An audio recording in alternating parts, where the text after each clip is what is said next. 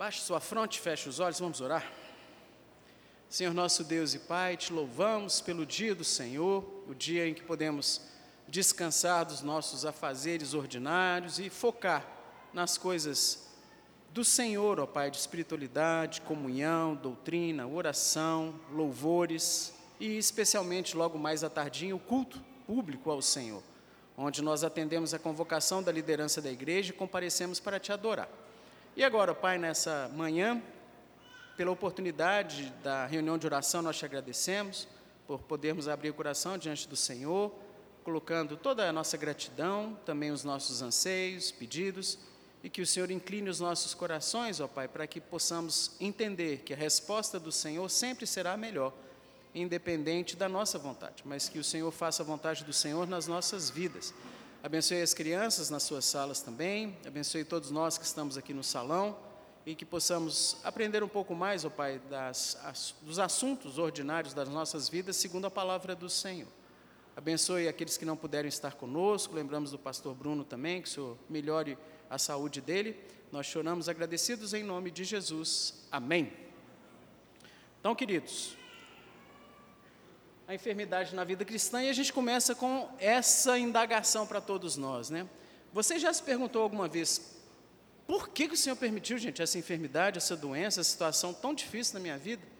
É uma pergunta absolutamente legítima, que todos nós já nos fizemos com relação à nossa saúde, de um querido, de um amigo, de algum conhecido também, né? Será que a enfermidade é uma consequência de um pecado? Será que Deus está me disciplinando? Será que eu estou fazendo alguma coisa errada? Daí estar vindo a enfermidade, né? Pode um cristão em plena comunhão com o Senhor padecer de alguma enfermidade? Tem muitas igrejas aí que falam que há uma incompatibilidade, né? Em santidade de vida e doença e problemas. Será que isso é uma verdade da perspectiva bíblica? E uma das perguntas mais difíceis para a qual não há uma resposta tão singela, tão objetiva é: quando nós oramos pedindo ao Senhor que atue, devemos sempre aguardar a restauração de saúde? Então, essa aí não dá para responder, não. De bate-pronto, não dá de jeito nenhum. É uma resposta mais ampla. Então, para abordar o assunto de enfermidades, nós vamos é, conceituar, nós vamos definir alguns termos para que a gente esteja caminhando de uma forma mais em sintonia. As primeiras definições que a gente vai puxar da enfermidade vai ser do ponto de vista é, geral, comum. Né? O dicionário Aurélio fala que a enfermidade é a falta ou perturbação da saúde moléstia, mal ou enfermidade, que ele fala que é doença. Do ponto de vista médico, a gente vai ver que há um consenso de uma ligação à ideia de degeneração, mau funcionamento, seja ao nível molecular, celular, tecidual, orgânico ou sistêmico. Então, de uma forma geral, na escola de medicina, quando os alunos estão entrando e tal, esse conceito tem que ser bem internalizado. Doença é quando algo não está funcionando adequadamente no seu organismo. E um, uma definição um pouquinho mais profunda, que é quando os alunos vão fazer patologia, e depois uma diferenciação de patologia clínica, patoslogos, né, o estudo da doença, que é a definição do boiolo, que ainda é um clássico, e diz assim: resposta inadequada aos estímulos do ambiente. Isso é uma doença. Essa definição é top, porque ela se adequa perfeitamente ao que nós vamos ver à luz das Escrituras. Guarde essa definição. O que é doença? O que é enfermidade? É uma resposta inadequada ao ambiente. Quando o seu organismo responde inadequadamente a qualquer estímulo do ambiente, a qualquer situação do ambiente, você vai estar doente. Fulano está doente, porque houve essa resposta. Guarda isso aí na sua mente, que a gente vai voltar a essa definição para vermos, à luz das Escrituras agora, a definição bíblica de doença, tá? Então, primeiros registros, fica com a sua Bíblia aí na mão. A gente vai dar algumas passeadas no texto, eu gostaria que os irmãos estivessem acompanhando também, tá? Nos primeiros registros, vamos lá para Gênesis, capítulo 2.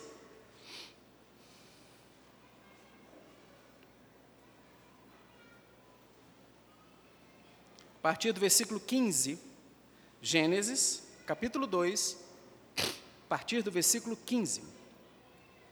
Todos nós conhecemos bem essa narrativa né, da criação.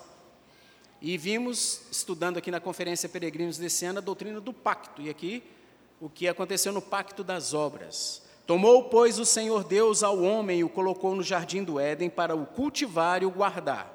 E o Senhor Deus lhe deu esta ordem: De toda árvore do jardim comerás livremente, mas da árvore do conhecimento do bem e do mal não comerás, porque no dia em que dela comeres, certamente morrerás.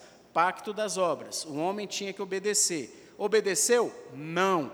Desobedeceu ao Senhor e vieram as consequências. Vamos lá para Gênesis capítulo 3, a partir do verso 17, a consequência da desobediência, tá?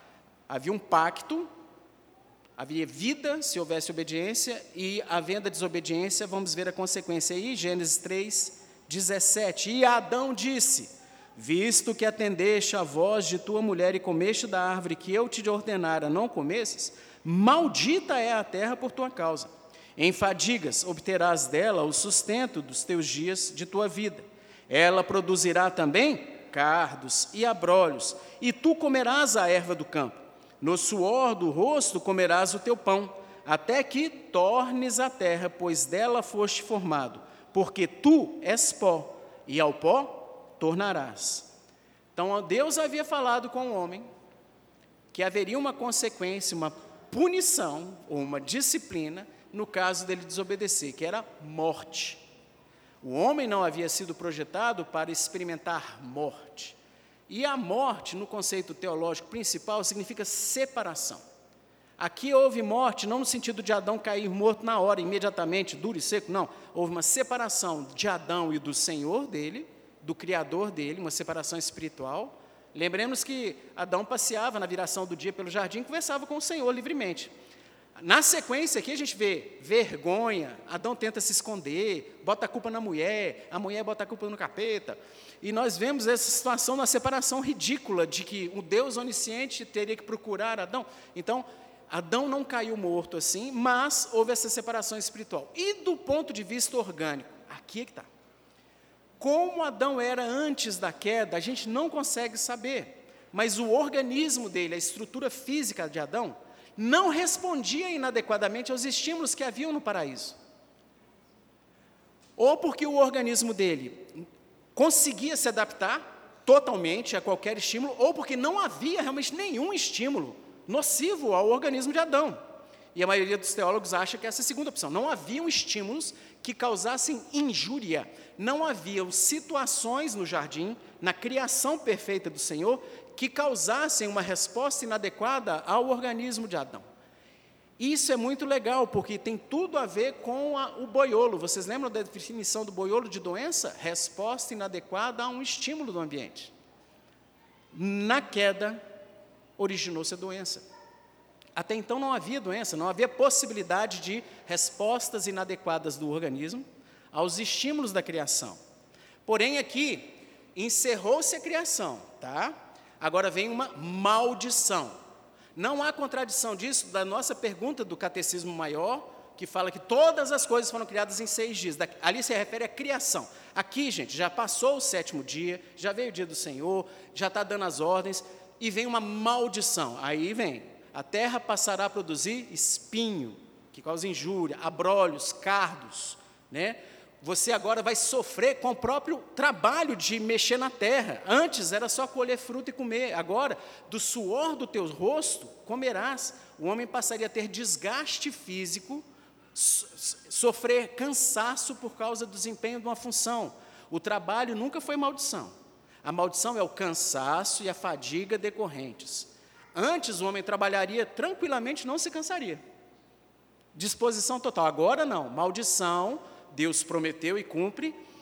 Morte interna. Nós agora, todos os filhos de Adão, filhos de Eva, somos programados para morrer.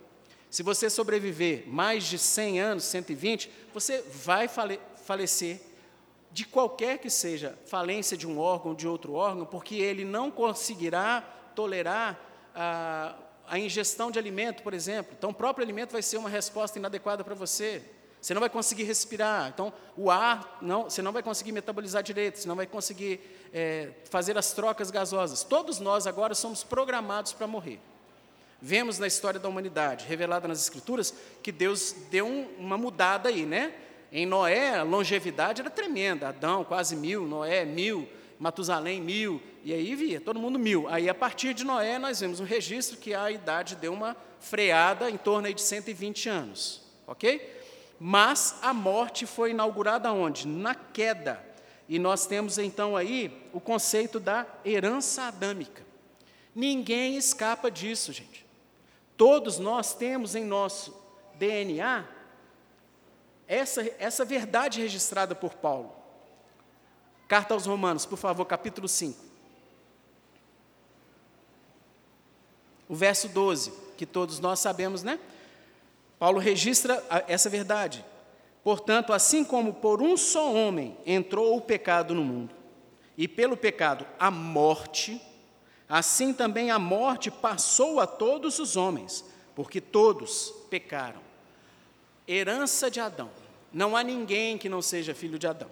O único que nasceu, que não era descendência de Adão, plena, era o Senhor Jesus, que nasceu santo. Ele não herdou no seu é, coração, na sua mente, a degeneração física, sim, por parte de Maria, espiritual, não, porque ele era filho de Deus, gerado no ventre de Maria. Todo o resto, gente, todos nós temos em nosso DNA programação para alguma enfermidade. Já foi no médico, e o médico te pergunta um negócio que você fica assim: saúde do seu pai é boa? Aí dá vontade de responder: o que você tem a ver com isso, enxerido? Não, é porque tem alguns traços de doenças que, se o seu pai teve, a sua abordagem é diferente. Né? Então, o pai teve câncer de próstata. Ao invés de fazer o exame de próstata a partir dos 45, 50, 40 anos já tem que fazer. E os exames anuais, assim vai. Câncer de mama, tem história na família? Tem que ficar esperto. Qualquer nódulo já chama mais atenção do mastologista. Diabetes, fique esperto. Se sua família tem, abre o seu olho. E assim vai. Por quê? Por causa dessa herança que nós temos. Herdamos de Adão, então, a programação no nosso DNA, no nosso gene, para enfermarmos de alguma forma. Seja é, na idade, que progressivamente haverá essa degeneração, ou mais precocemente, ou então subitamente também, que a gente vai falar disso daqui a pouquinho. Tá? E muitos perguntam, né, como que Adão era então, César, antes da queda, esse organismo dele que, que conseguia ou conseguia se adaptar a qualquer estímulo, ou que não estava sujeito a estímulos externos nocivos? Isso é uma pergunta, principalmente jovem gosta de fazer, né? como que era, fortão assim, e tal, turbinado? Tinha umbigo ou não tinha umbigo? Tchan, tchan, tchan, tchan. Ué, ele não foi gerado de mulher, né? Então, provavelmente não tinha cicatriz umbilical. Ah, viu que maravilha a escola dominical? Pode ir embora, não precisa aprender mais nada. Não dá para falar como Adão era. Dá para falar como é que ele ficou depois, coitado. E é gen, é a cara, coitado dos meninos. Davi Gabriel é a cara, e vai ficando mais velho, o troço piora. Que vai ficando parecido. Nós herdamos de Adão pecaminosidade, todos nascemos pecadores. E fragilidade, susceptibilidade, degeneração no nosso organismo. A criação foi amaldiçoada. Né? Deus falou: Maldita é a terra por tua causa. Em fadigas obterás dela o sustento durante os dias da tua vida. Ele passaria a sofrer o cansaço, estresse, fadiga. Antes, isso não era uma verdade para Adão. Além disso, a terra foi amaldiçoada. Ela produzirá também cardos e abrolhos. E nós vemos no Novo Testamento que a terra geme, aguardando a restauração. Ela geme que ela quer ser restaurada e acabar com essas mazelas que a gente vivencia. Então, essa passagem deixa muito claro que a criação toda foi amaldiçoada. Passou a produzir cardos, abrolos, elementos decorrentes da queda que faziam parte de uma maldição. Não podemos associar essa realidade com a gama de elementos vivos ou não vivos, animados ou inanimados, que estão ao nosso derredor. Né? Então, o professor Paulo Anglada fala desse surgimento, provavelmente associado à queda, de alguns agentes que são vivos hoje em dia, que dependem totalmente do mal do outro. Então, um saprófita, né, que se alimenta da morte, né, os parasitas, os vírus e vários outros aí. Né? Então, o professor Paulo falava assim que provavelmente o nascimento foi ali, surgiram ali.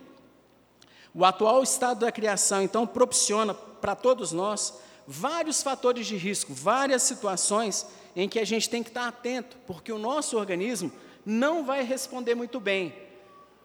Radiação, sol, principalmente a gente está aqui no Brasil. O que, que acontece se um morenão igual o Gibran ficar sem protetor solar, exposto numa praia, no litoral brasileiro? BO, queimadura.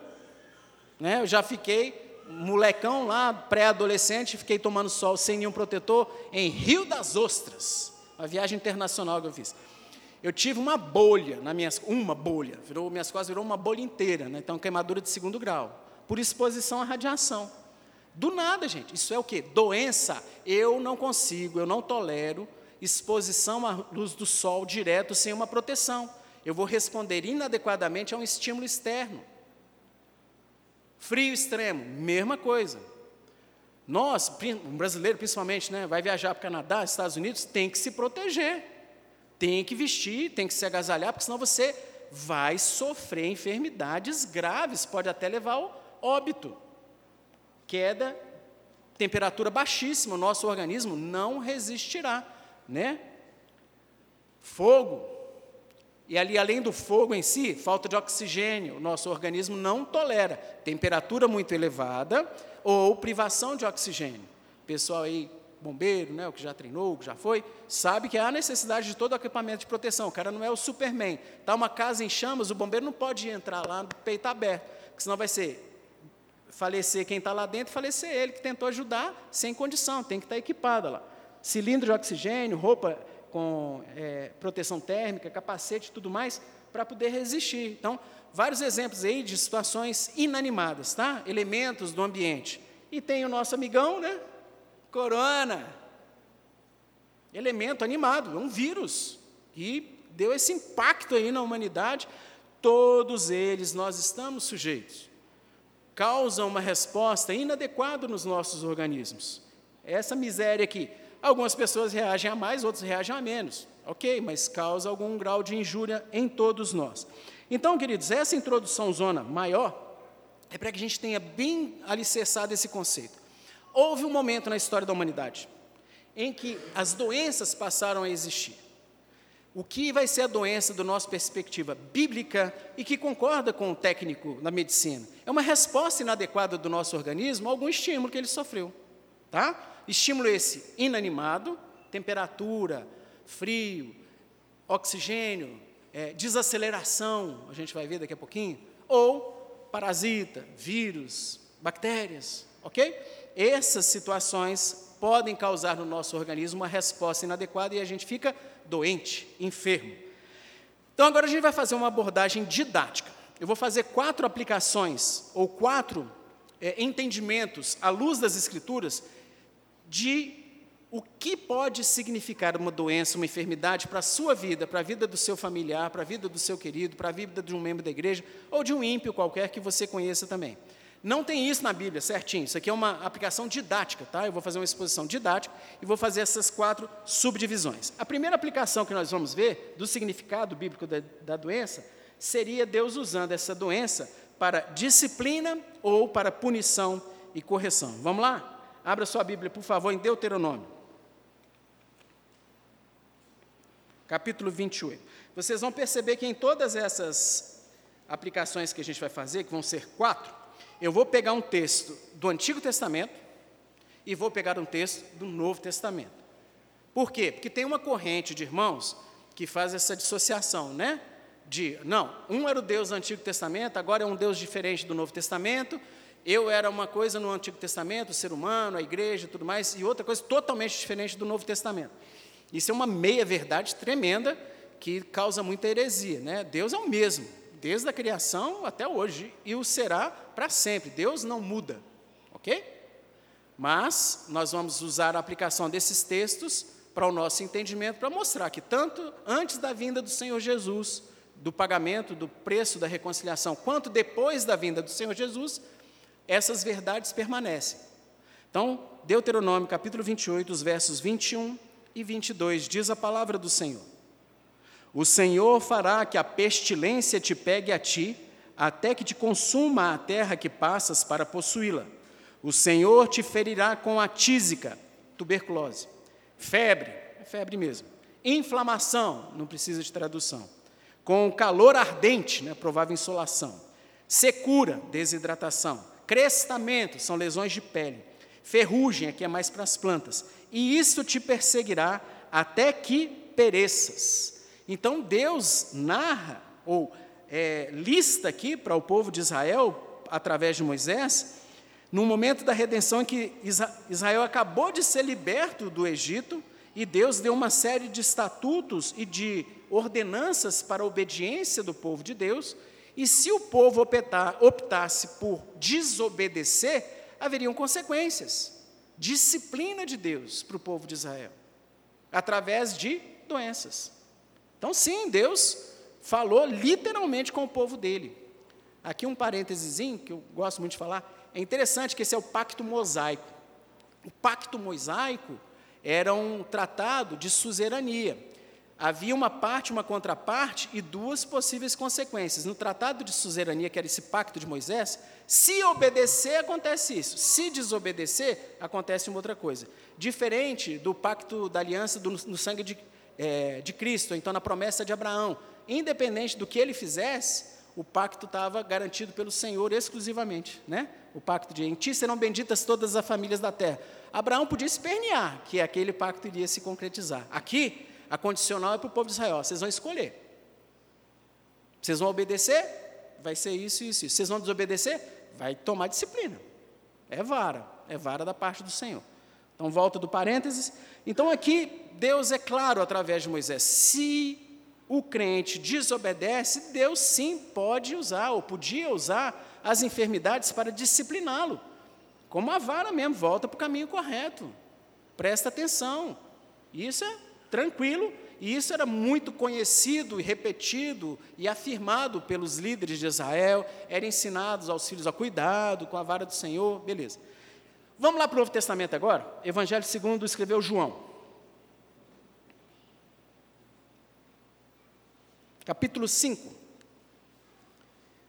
A partir do versículo 6. Evangelho de João, capítulo 5, a partir do versículo 6, diz a palavra do Senhor: Estava ali um homem enfermo, havia 38 anos. Jesus, vendo-o deitado e sabendo que estava assim há muito tempo, perguntou-lhe: Queres ser curado? Respondeu-lhe o enfermo: Senhor, eu não tenho ninguém que me ponha no tanque quando a água é agitada, pois quando eu vou, desce outro antes de mim. Então Jesus lhe disse: Levanta-te, toma o teu leito e anda. Imediatamente o homem se viu curado, tomando o seu leito, pôs-se a andar, e aquele dia era sábado. Frequentemente, no estudo dessa passagem, passa, para por aqui, louvamos a Deus, o poder do Senhor Jesus, curou o homem, e fica aí. Agora, olha que interessante o versículo 14, na sequência dessa narrativa aí. João 5,14. Alguém pode ler para a gente?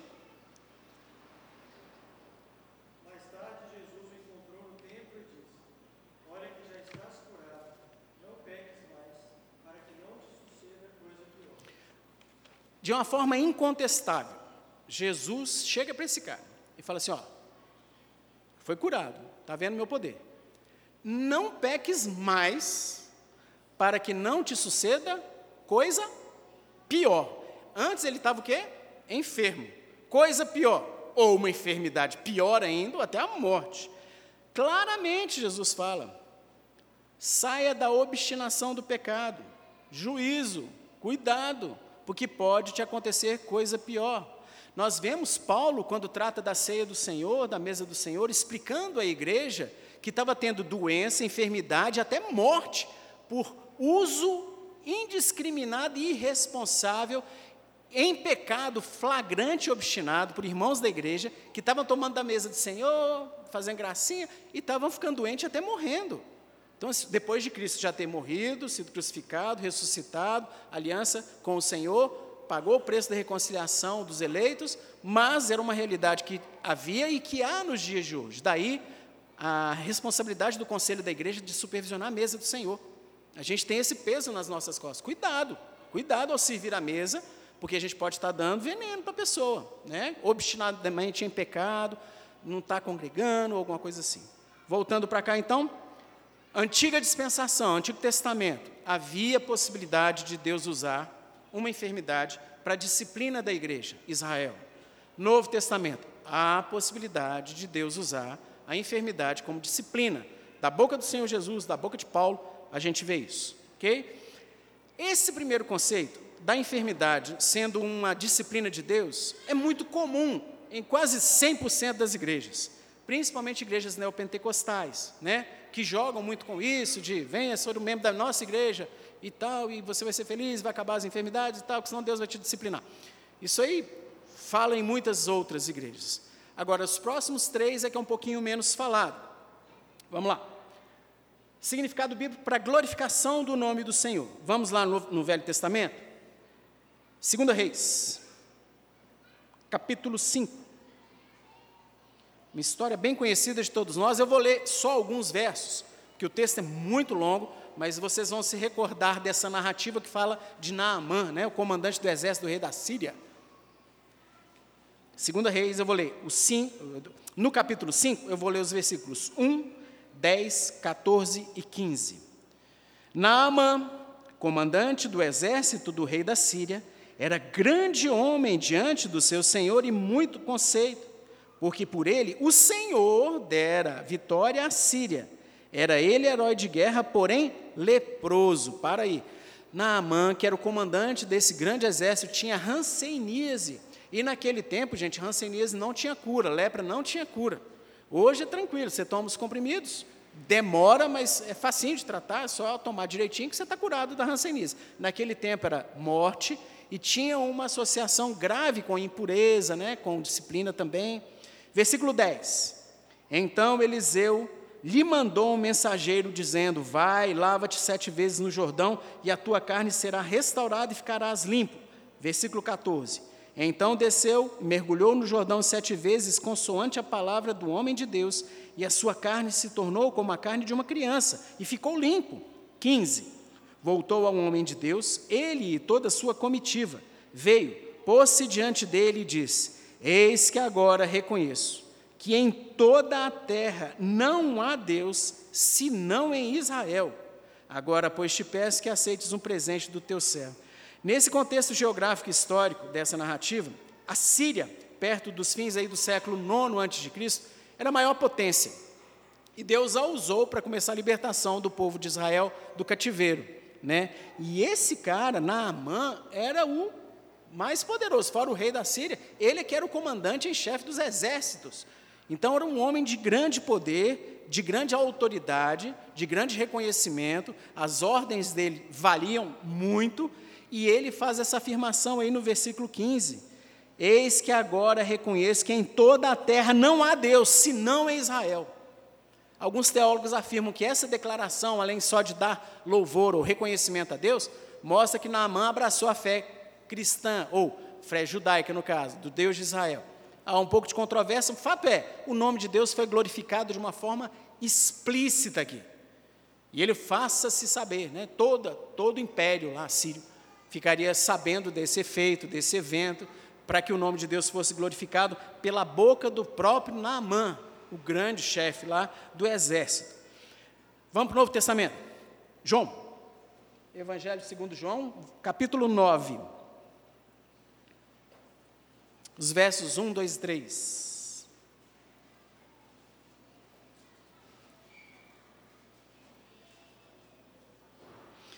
Caminhando Jesus, viu um homem cego de nascença. E os seus discípulos perguntaram: Mestre, quem pecou, este ou seus pais para que nascesse cego? Respondeu Jesus: Nem ele pecou, nem seus pais, mas foi para que se manifestassem nele as obras de Deus. Muito interessante. Aqui, para os discípulos, só a primeira parte da palestra que estava valendo. Então, a aplicação de enfermidade na vida de um crente era só para disciplina. E isso era incutido mesmo no povo de Israel, porque era uma, uma tendência ou um ciclo que se repetia na história de Israel. O povo desobedecia, via disciplina. O povo desobedecia, via disciplina.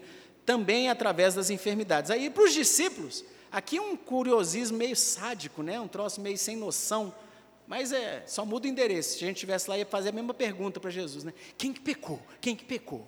Foi ele ou foi seus pais para que ele nascesse cego? Jesus, paf, não, nem ele, nem seus pais. Uai, César, então o, o cego era santo? Ele nunca tinha pecado? Não. Aqui Jesus está falando de um pecado imediato, né? Um pecado que causou aquela enfermidade, o pecado dele imediato. Não o pecado de Adão que nós herdamos e pecamos como Adão, mas aqui ele está falando assim: qual foi o pecado? É, foi ele agora que pecou ou ele teve a, a, a maldição hereditária, né? Jesus, não. Nem ele pecou, nem seus pais, mas foi para que se manifestasse nele as obras de Deus e a glória de Deus. E com a cura daquele homem, essa manifestação foi explícita, foi plena também. Ok? Então, Deus pode usar a enfermidade, sim, para a disciplina, mas Ele também pode usar as enfermidades para que o nome dele seja glorificado. Ok? Aqui um parênteses. Não é apenas, queridos, quando, quando há cura extraordinária que esta aplicação é feita. Muitos de nós ficamos associando a glorificação do nome do Senhor de uma forma restritiva quando há uma cura sobrenatural. E nós temos que parar com isso. Porque se você está com amidalite, doendo, né, febrão tal, e você toma bezetacil no traseiro, dói, mas no dia seguinte você já amanhece bom, glória a Deus, não é glória a bezetacil nem ao médico. Pode ser uma coisa óbvia, que todo mundo fala assim, lógico, a bezetacil vai curar minha dor de garganta. Sim, mas se Deus não quiser, meu irmão, você não vai ser curado através da bezetacil. Simples assim. Pode ter uma resistência bacteriana. Então, quando houver uma cura por meios ordinários, o nome de Deus tem que ser glorificado. Não apenas quando há cura por meios extraordinários, ok? O Senhor é que ofe oferece ou permite a cura, seja ordinariamente, por meios que a gente conhece, ou extraordinariamente. Então, vamos botar nossa violinha no saco parar de ser arrogante e só buscar oração ou só apresentar diante de Deus coisas que a gente acha incompreensíveis ou que todo mundo fala assim: não tem jeito, não tem jeito, não tem jeito. Mesmo quando tiver jeito, ora. Qual que é a orientação? Em tudo sejam conhecidas diante de Deus. Não é naquilo que te foi impossível seja conhecido diante de Deus.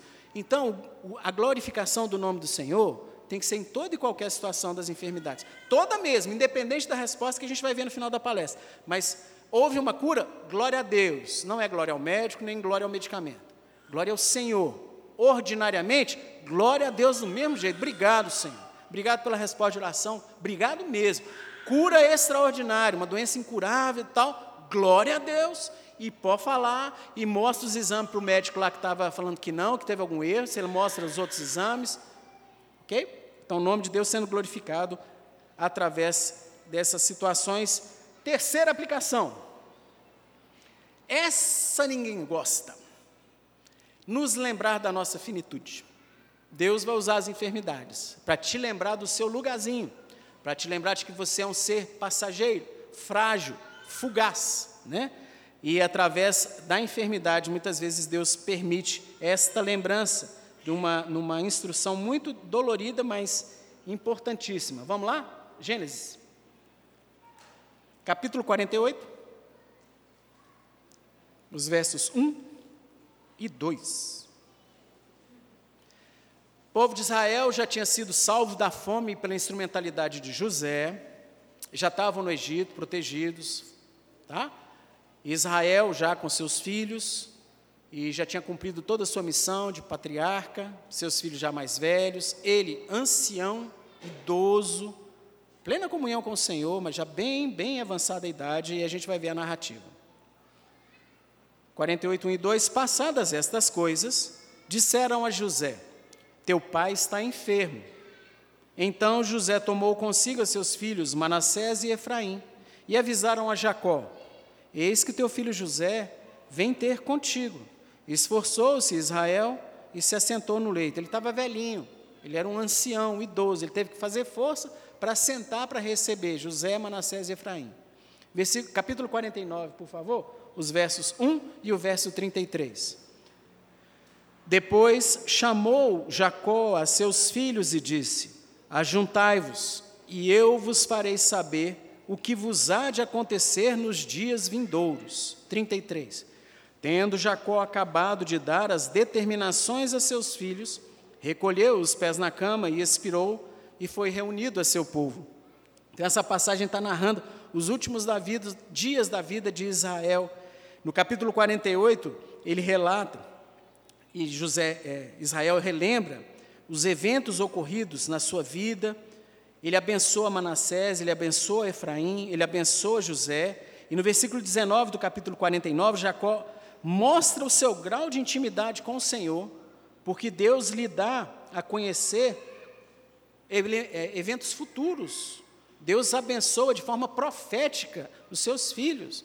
Cara, plenamente em comunhão com o Senhor, gente. Um patriarca, segundo o coração de Deus, em plena sintonia com Deus, e Deus o abençoa para que ele profetize, abençoando seus filhos, e o que ele profetiza se concretiza de fato. Então, assim, em plena comunhão com o Senhor, um homem de Deus, cumpriu sua missão, e é evidente que ele estava sim em sintonia, não estava em pecado obstinado, franco, e ele tinha cumprido o seu papel, ainda assim morreu. Avançada idade, ou foi uma falência de rim, falência de fígado, pulmonar, não sei qual, mas os órgãos dele não respondiam mais a, ao ambiente de uma forma que o nosso responde, isso aí é na idade vai acontecer. Os nossos órgãos param de funcionar. Todos nós estamos programados para fazer isso, que são doenças também, tá? Então essa foi a narrativa do que aconteceu com Israel. E agora vamos para o Novo Testamento, livro de Atos. Estamos estudando até lá em casa na devocional. Vamos ver se você lembra, hein? Atos, capítulo 7, Vai falar de um oficial da igreja, um diácono. Como é que chama? Hein? Atos 7, 54 diz: Ouvindo eles isto, enfureciam-se no seu coração e rilhavam os dentes contra ele. Mas Estevão, cheio do Espírito Santo, fitou os olhos no céu e viu a glória de Deus e Jesus, que estava à sua direita, e disse: Eis que vejo os céus abertos e o filho do homem em pé à destra de Deus. Eles, porém, clamando em alta voz, taparam os ouvidos e, unânimes, arremeteram contra ele, lançando-o fora da cidade, o apedrejaram. Então aqui a gente vê um diácono da igreja, cheio do Espírito Santo, acabou de fazer uma narrativa desde de Gênesis, ou melhor, desde Abraão, evangelizando aqueles que o circundavam, os judeus no caso, falando das promessas, falando das profecias, falando do Messias que é explicitamente pregado no Velho Testamento, e que eles tinham acabado de matar o Messias que tinha sido prometido na cara daqueles que o circundavam, os judeus. E eles tapando os ouvidos. É interessante, né? Que essa pregação teve um impacto violento nessas pessoas culpadas do que estavam sendo acusadas, porque eles tapavam os ouvidos e arremeteram contra o diácono, contra Estevão, e o apedrejar. Queridos, apedrejamento é uma morte terrível, não é carinhoso, né? Pega pedras enormes e arremete mesmo, e ninguém é igual nos filmes de Hollywood que acerta uma pedrada na cabeça e mata de primeira assim. Davi aconteceu? Sim. Quantas outras narrativas a gente vê? Nenhuma, né? Então, assim, o apedrejamento era difícil até a pessoa morrer, era muita pedrada. E Estevão foi assim. Deus não botou uma redoma em volta de Estevão, os anjos lá segurando as pedras. Não. Deus permitiu que ele fosse apedrejado. Ah, César, você errou, não morreu de doença, ele morreu de apedrejamento. Ok. Se você for lá no CID, Classificação Internacional de Doenças, você vai ver lá o W20. Politraumatismo. Apedrejamento causa politraumas. Então, traumatismo crânio, traumatismo o cérebro, traumatiza fígado, traumatiza intestino, pulmão, pessoa não consegue respirar. Felipe vai lembrar aí, né, do trauma com fratura de costelas, perfurou o pulmão, é isso aí. O troço é punk. Politraumatismo, é uma doença. Resposta inadequada a um estímulo externo. Pensa num estímulo que você não vai responder bem. Pedrada. É, ué pega um objeto e joga em você. Doença, doença. Ah, então vou pensar aqui, tiro. Resposta inadequada a um estímulo externo. Um projétil que vai desacelerar no seu corpo e vai sair funando o que tiver na frente. Ah, tô, acidente automobilístico. Politrauma. A desaceleração, seu organismo não consegue resistir. Todas são doenças, enfermidades, causadas aqui por objetos inanimados. Muitas são causadas por organismos vivos, tá? Seres vivos. Outras não, outras é por causa da maldição a qual estamos sujeitos. A terra amaldiçoada e nela nós estamos inseridos. Então aqui, Estevão, homem de Deus, cheio de Espírito Santo, foi sim morto por uma enfermidade. Uma resposta muito inadequada às pedradas. Aqui está o SAMU chegando lá no meu hospital, né? Todo dia, gente. Povo pulando da laje, pulando da escada, pulando da moto no meio do caminho. É politraumatismo, direto, uma das enfermidades mais comuns que tem num plantão de pronto-socorro. E o último, significado bíblico de uma possível aplicação da enfermidade na vida de um crente. Provação e tribulação para o aperfeiçoamento. Então, beleza. Deus vai usar a enfermidade para provação e aperfeiçoamento de alguém. Quem é o personagem do Velho Testamento que passou por tribulação através da enfermidade, Deus o aperfeiçoou? Jó, tá? Isso aqui não dava para escapar, né? É um exemplo bem, bem claro dessa situação. Vamos lá? Jó, capítulo 2.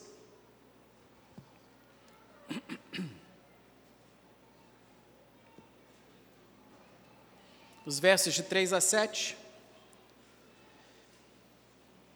Jó 2, de 3 a 7. Perguntou o Senhor a Satanás: Observaste o meu servo Jó? Porque ninguém há na terra semelhante a ele, homem íntegro e reto, temente a Deus, que se desvia do mal. Gente, quem é que está falando aqui? Está falando de quem? Qual que era o conceito de Deus para com Jó? O mais alto possível.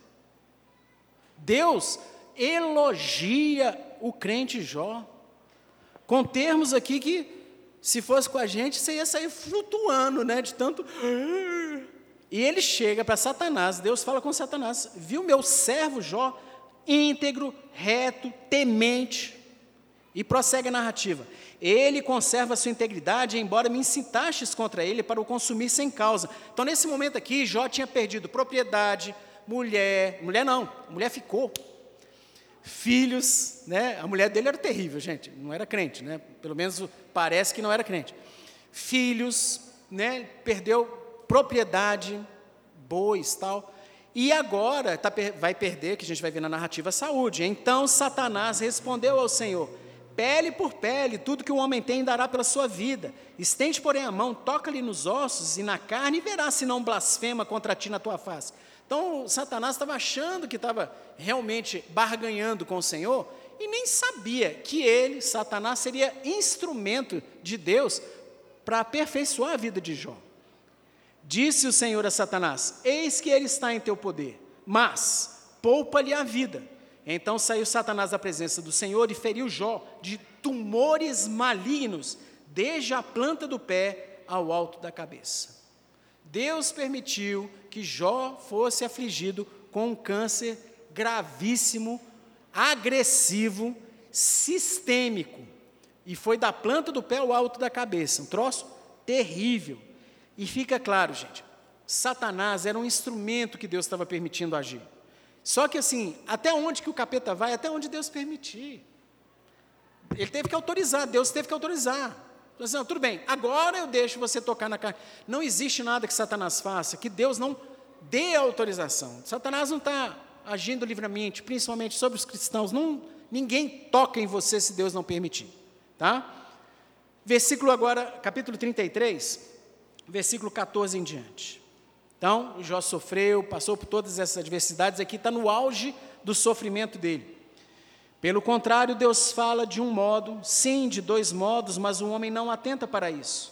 Em sonho ou em visão de noite, quando cai no sono profundo sobre os homens, quando adormecem na cama, então lhe abre os ouvidos e lhe cela a instrução, para apartar o homem do seu desígnio e livrá-lo da soberba. Eliú, aqui está falando essas palavras e está assim: Jó, atenta, você está sofrendo, porque Deus está falando com você no seu leito, Ele está te abrindo os ouvidos, te abrindo os olhos para afastar você do seu desígnio. Qual que é o desígnio de um homem líder, pai de família, rico? Arrogância, soberba. E Eliú fala claramente: afastá-lo do seu desígnio e livrá-lo da soberba. Eliú continua: para guardar a sua alma da cova e a sua vida de passar pela espada. Também no seu leito é castigado com dores, com incessante contenda com seus ossos, de modo que a sua vida abomina o pão, a sua alma a comida apetecível, e a sua carne, que se via, agora desaparece. Seus ossos, que não se viam, agora se descobrem. Vários amigos de Jó falaram um bando de bobagem. A esposa de Jó falou porcaria. E levantou-se um servo de Deus, crente, tá? Eliú, filho de Baraquel, que dá as instruções para Jó. Falou: o Senhor está no controle e Ele está usando esse tanto de enfermidade para te afastar da soberba, para te tirar da arrogância, te afastar do mau desígnio. E a gente vê o que acontece lá no capítulo 42, com Jó, uma narrativa, né, uma frase que todos nós ouvimos, depois de passar por todo esse sofrimento, é que Jó profere essa frase: Eu te conhecia só de ouvir, mas agora os meus olhos te veem. Olha que legal. O conceito de Jó diante de Deus, antes de acontecer todas as situações, era o mais alto possível. Ele era um homem íntegro, reto, que se desvia do mal. Deus falou que ele era servo, Jó, o meu servo. Ele era um líder, um pai de família com muitos filhos, rico, próspero, fazia sacrifício pelos filhos. E esse é o grande perigo de pessoas que são reconhecidas, que têm liderança, que são influentes sobre muitas outras. Arrogância, prepotência, soberba. E Jó entendeu que antes ele conhecia Deus, mas agora ele dependia de Deus. Ele conhecia só de ouvir falar. Agora os olhos dele viram o Senhor que domina sobre tudo e sobre todos. Então, Deus usou essas enfermidades, ou a enfermidade grave de Jó, para afastá-lo da soberba, do mau desígnio, e para lhe abrir os olhos, deu mais intimidade ainda. Como é que Jó ficou depois disso tudo, eu nem sei. Eu só sei que antes ele já era um crentão. Depois, rapaz, vamos para o Novo Testamento agora. 2 Coríntios, capítulo 12. Uma passagem bem conhecida de todos nós, o espinho na carne de Paulo. 2 Coríntios, capítulo 12, os versos de 7 a 10, diz a palavra de Deus: E para que eu não me ensoberbecesse com a grandeza das revelações, foi-me posto um espinho na carne, mensageiro de Satanás, para me esbofetear, a fim de que eu não me exalte para aí. Paulo já abre o jogo falando por que, que Deus permitiu essa situação na vida dele. Para que eu não me ensoberbecesse. Líder, servo de Deus, cheio do Espírito Santo, ele teve revelações, né, ele viu os céus dos céus e tal, e para que ele não se ensoberbecesse com tudo isso, Deus lhe pôs um espinho na carne. E é interessante a expressão, né, para me esbofetear, interessante, o espinho parece ter alguma correlação assim com face, a gente vai ver um pouquinho mais para frente. Aí Paulo continua: por causa disso, três vezes eu pedi ao Senhor que o afastasse de mim. Então ele me disse: A minha graça te basta, porque o poder se aperfeiçoa na fraqueza. De boa vontade, pois, mais me gloriarei nas fraquezas, para que sobre mim repouse o poder de Cristo. Pelo que sinto prazer nas fraquezas, nas injúrias, nas necessidades, nas perseguições, nas angústias por amor de Cristo, porque quando sou fraco, então é que sou forte. Tem muitos comentários sobre o que seria esse espinho na carne, né? tem umas ideias bem doidas até assim, e há um grande número de comentaristas e de teólogos que entendem que seria uma enfermidade. Destes que entendem que é uma enfermidade física mesmo, muitos, com base bíblica, entendem que seria uma enfermidade nos olhos. E eu estou nesse grupo e eu entendo isso também. Veja só que interessante, Gálatas, capítulo 4, os versículos 13 a 15. Paulo, que escreve na igreja da Galácia, ele narra, ele fala da seguinte forma: E vós sabeis que vos preguei o evangelho a primeira vez por causa de uma enfermidade física. Não, não dá, não tem outra exegese possível. Paulo pregou para a igreja da Galácia a primeira vez porque ele estava com uma enfermidade física. Avança aí no texto. Posto que a minha enfermidade na carne vos foi uma tentação, contudo não me revelastes desprezo nem desgosto. Antes me recebestes como um anjo de Deus, como o próprio Cristo Jesus. Que é, pois, feito da vossa exultação? Pois vos dou testemunho que, se possível fora, teríeis arrancado os próprios olhos para nos dar. Então, é uma, é uma sequência muito simples na exegese. Paulo tinha evangelizado, pregado para a igreja da Galácia por causa de uma situação física. Essa situação física causava algum nojo, mas ainda assim a igreja o recebeu.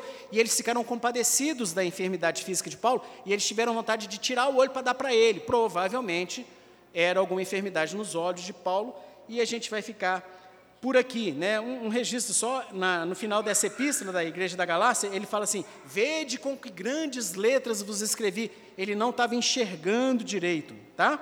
Mas o mais importante, voltando ao texto do espinho na carne, Paulo orou, gente, ele estava doente, cheio do Espírito Santo, sim, mas ele não era onisciente. Então, o que, que o crente deve fazer nessa situação aflitiva, de dificuldade? É orar. Orar. Paulo orou clamando a Deus que o curasse, que o livrasse do espinho da carne. Ô, gente, eu não sei como é que vocês oram, não. Agora, imagina Paulo orando. O cara, oração bíblica, oração argumentativa, usando palavras de Deus, usando revelação de Deus, usando textos antigos. Paulo devia argumentar com o Senhor, Senhor, para a glória do nome do Senhor, estou pregando, estou indo evangelizar, igre... É, pessoas que se perdem, a tua palavra vai chegar aos confins da terra. Sei lá como é que Paulo orava. Mas ele orava com fé, confiança, certeza no poder de Deus, na certeza de que Deus poderia curá-lo. Uma vez, duas vezes, três vezes. O cara insistiu e Deus falou com ele: A minha graça te basta. Você não vai ser curado. Estamos prontos para esse tipo de resposta de oração? Ah, então se Deus é soberano, eu não vou orar mais. Não, não.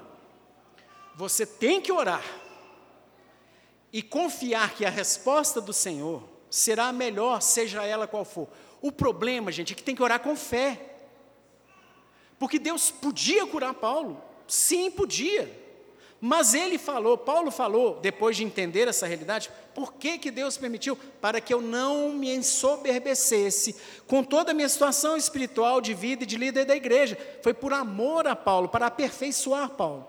Então, todos nós, sim, podemos padecer de alguma enfermidade que nos dê humildade todo dia, todo dia, todo dia, todo dia. Você ora, peça a Deus que te cure se você tiver essa inclinação no seu coração confiando que Deus pode te curar, pode curar seu filho, pode curar seu parente, mas que Ele vai responder o que for melhor. E que Ele incline seu coração para aceitar a resposta dele. É difícil demais, mas é o que nós somos requeridos a fazer: confiar no Senhor, orando com fé, mas que a resposta de Deus nós possamos aceitá-la.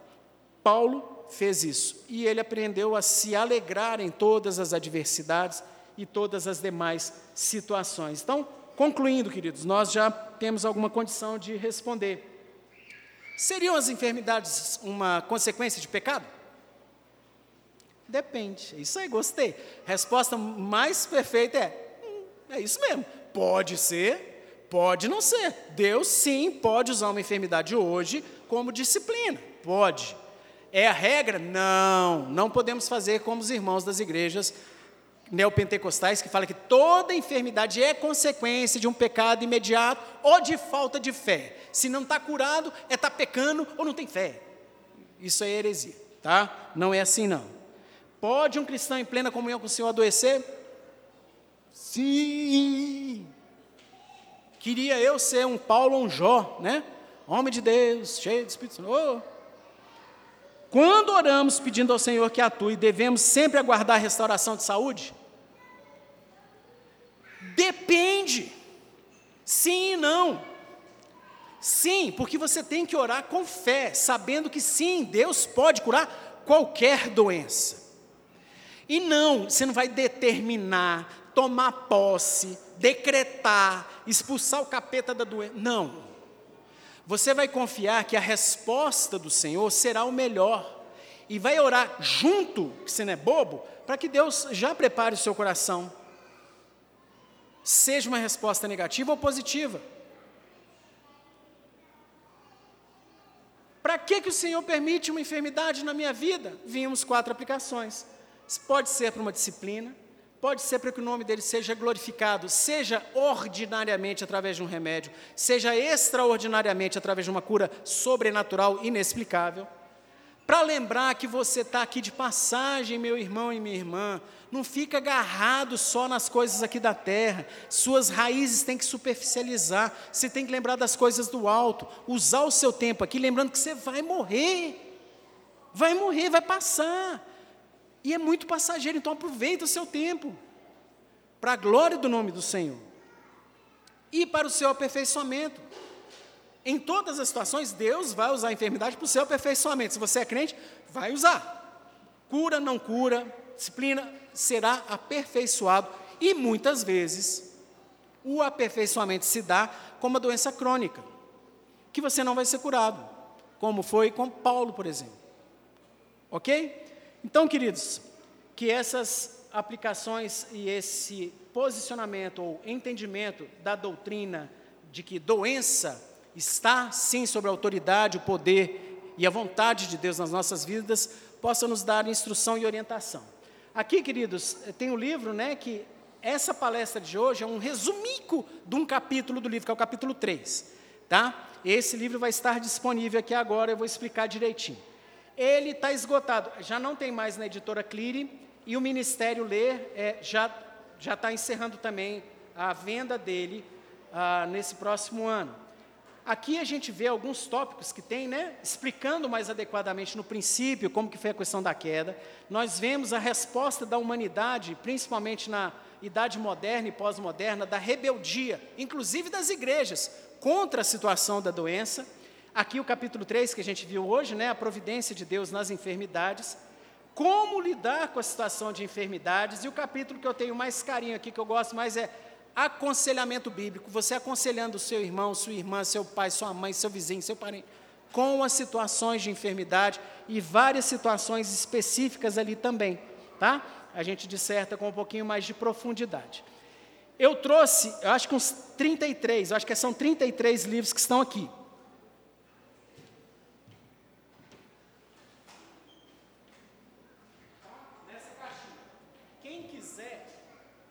Pega o livro. Só que você vai ofertar para a Igreja Presbiteriana Peregrinos. Ali está o QR Code, ó, tá? Ali está o QR Code. E você vai ofertar R$ reais para a igreja. Tá? Vai ser oferta para a igreja. Pode pegar, depois você acerta, passa o Pix durante a semana, põe o dinheirinho aqui no gasofilácio quando você quiser. Faça como você quiser. É só pegar. Natal está chegando, presentear seu irmão, presentear seus parentes, distribuir o livro aí para os outros também, porque infelizmente, gente, é um assunto que causa muita tristeza, confusão, bobagem é o que mais se fala nessa situação, né? Vai uns muito bem intencionados cristãos e falam tanto de asneira na cabeça do enfermo, só pesa ainda mais, né? Decreta a cura, você tá, não tem fé, a pessoa já está fragilizada ainda escuta isso, é terrível. Então, o livro vai estar tá ali na caixa, eu vou deixar aí para os irmãos, quem quiser, basta pegar e posteriormente fazer essa transferência para a Igreja Presbiteriana Peregrinos. Fica de oferta para a igreja. Vamos abrir agora dez minutinhos de perguntas para que a gente possa responder. Um pedido. Perguntas sobre esses assuntos que vimos hoje, tá? Principalmente as quatro aplicações. E, por favor, não se exponha. Muitas vezes é frequente, depois da palestra, a pessoa começa a falar muita coisa. Ah, eu estou com isso, eu estou com aquilo. Não se exponha Cuidado para você não né, se expor indevidamente aqui no meio. Depois a gente pode conversar particularmente também, mas qualquer outra pergunta aí concernente ao tema, a gente está aberto. Pergunta termina com interrogação. É, sendo bem objetiva, sobre ansiedade e depressão. É, é um assunto bem polêmico que eu já escutei vários pastores, inclusive, falando que não é uma doença que, é, inclusive, na- são contra tratamentos psicológicos, psiquiátricos e muito menos remédio. A pergunta é, não é? Tá. O que, que a igreja A resposta é muito singela. Pode, ela, desculpa, Joyce perguntou se a ansiedade, depressão e essas situações são não são doença, né? E como que é o crente deve se postar, psicólogo, tal. Resposta muito objetiva. Pode sim ser uma enfermidade, uma disfunção orgânica, hormonal, de neurotransmissores e outras situações que, gente, não chega a 1% dos casos. Eu sou clínico há 30 anos, nu, tô velho. E assim, a maioria dos casos não é. Mas existem, eu já tratei muitos irmãos e irmãs. Sim, é, você faz um check-up total, tudo sob controle, mas tem uma disfunção, por exemplo, da tireoide, ou tem alguma outra situação, e é um agravo disso. Então, capítulo 5 do livro, vocês vão aprofundar mais nisso, tá? Tem ansiedade, depressão, é, e é uma área extremamente difícil, que os nossos pastores têm que ser treinados a estudar. O que eu passei até com a Rê, ontem eu estava voltando de Lagoa Santa, e estava assim, uma igreja, está assim, psicanálise, psicoterapia, psicologia, aconselhamento pastoral.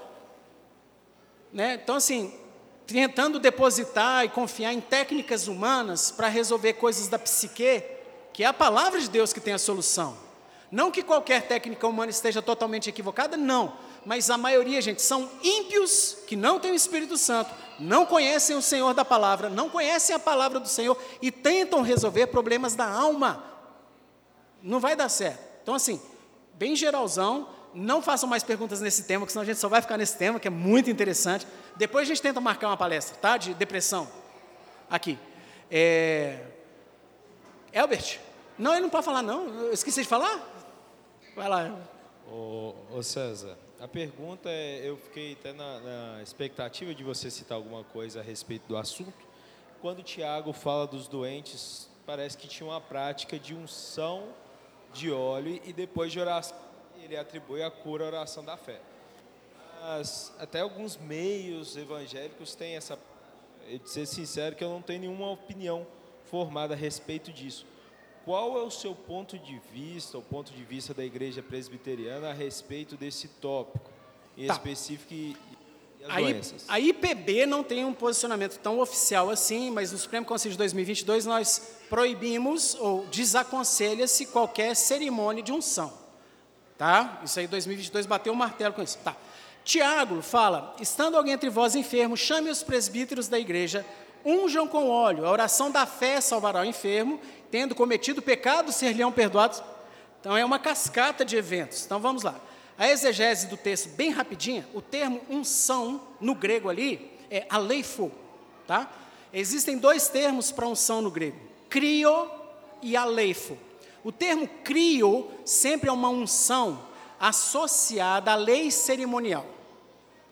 Crio é unção do rei, unção do profeta, unção do, do escolhido, a unção é, antes de participar de uma festa qualquer da lua nova, não sei o quê. Crio. Aleifo é higiene, limpeza, preparação, embalsamamento e limpeza. O aleifo é um óleo medicinal. Em Tiago é aleifo. Traduzindo, chame os presbíteros da igreja. O que, que o presbítero da igreja vai fazer, gente? Conversar, perguntar como é que está a devocional da família, perguntar como é que está a relação com a esposa, perguntar se está disciplinando os filhos, se está indo na igreja. Aconselhamento bíblico, não é? Visita de presbítero tem conversa. Vai ser confrontado com o pecado, arrependa-se tal. Olha se tem medicamento, no caso, vamos dar medicamento. A lei for, usa o óleo como medicação para eles. Eles tinham essa visão de que, na carência de medicamentos que a gente tem hoje em dia, o óleo era para tudo. É igual na roça, né? Em plastro, é para tudo, cara. Desde espinhela caída até dor no umbigo. É o mesmo medicamento que usa para tudo. Então, a lei o óleo lá tinha essa, o, aquele cheiro, até nada contra os aromas essenciais dos óleos aí, não, gente. Mas a mesma pegada. Então, o óleo servia para tudo, tá? Usa o remédio e faz o tratamento completo. Confronta com o pecado, vê se ele se arrepende, tá bom? Por isso chamaram os presbíteros da igreja. Tem uma dissertação de um pastor, agora eu vou, que é isso, unção com óleo, Moisés Bezerril, Moisés Bezerril, sensacional. Moisés Bezerril. E no livro também eu falo, tá? Eu faço essa exegese desse texto aí. Beleza? É, César, mais é uma curiosidade. É, você definiu é, como consequência do pecado as doenças como uma resposta inadequada do corpo. Aí você deu até o exemplo de Estevão, politraumatismo. Então, na sua visão, é, você acha que antes do, do pecado é, a gente tinha uma capacidade regenerativa bem alta, tipo é exatamente. O comecinho da palestra eu falei exatamente isso. Não sei.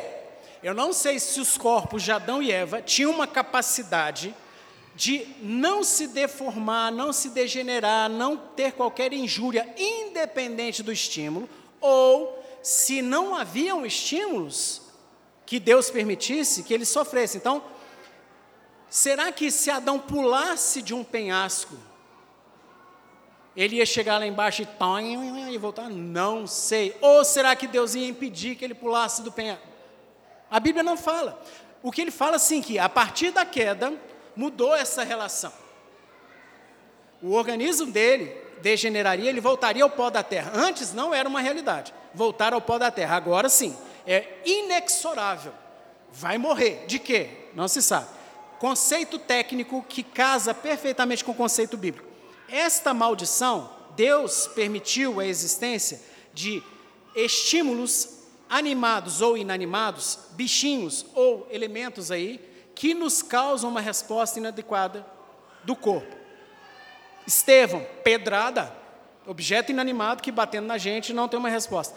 Definição técnica melhor que eu acho, boiolo, patologia clínica, resposta inadequada ao meio ambiente. Beleza? Beleza. Marcos. Pessoal, 11h20, minha mulher falou que tem que acabar. Vai lá. É, eu queria perguntar sobre é, é, Jesus da autoridade aí eu, até uma coisa que eu, eu sou confuso. Fala, fala devagarzinho que tá difícil de ouvir. Pessoal, é, é difícil para mim entender qual é a autoridade que Deus deu para a igreja, que, que Jesus deu. Pra, eu entendo que ele deu para os discípulos, fala assim, olha, autoridades para expulsar demônios e tudo, e até curar enfermidades também. Gente, eu não estou conseguindo ouvir. É, fala a devagar. minha pergunta, minha pergunta é, Jesus deu autoridade para a igreja de curar enfermidades. Ah, ótimo. E aí é assim. Ótimo. É uma coisa que nós devemos nesse nesse isso nós devemos ordenar baseado nisso, porque se nós temos autoridade Excelente. sobre a enfermidade. Deus deu uma ordenança. A ordenança foi orar pelas situações de enfermidade, tá? Então, a ordem bíblica, gente, que não está inexoravelmente associada a uma resposta boa, do nosso ponto de vista é: orem nas enfermidades. Como assim, César?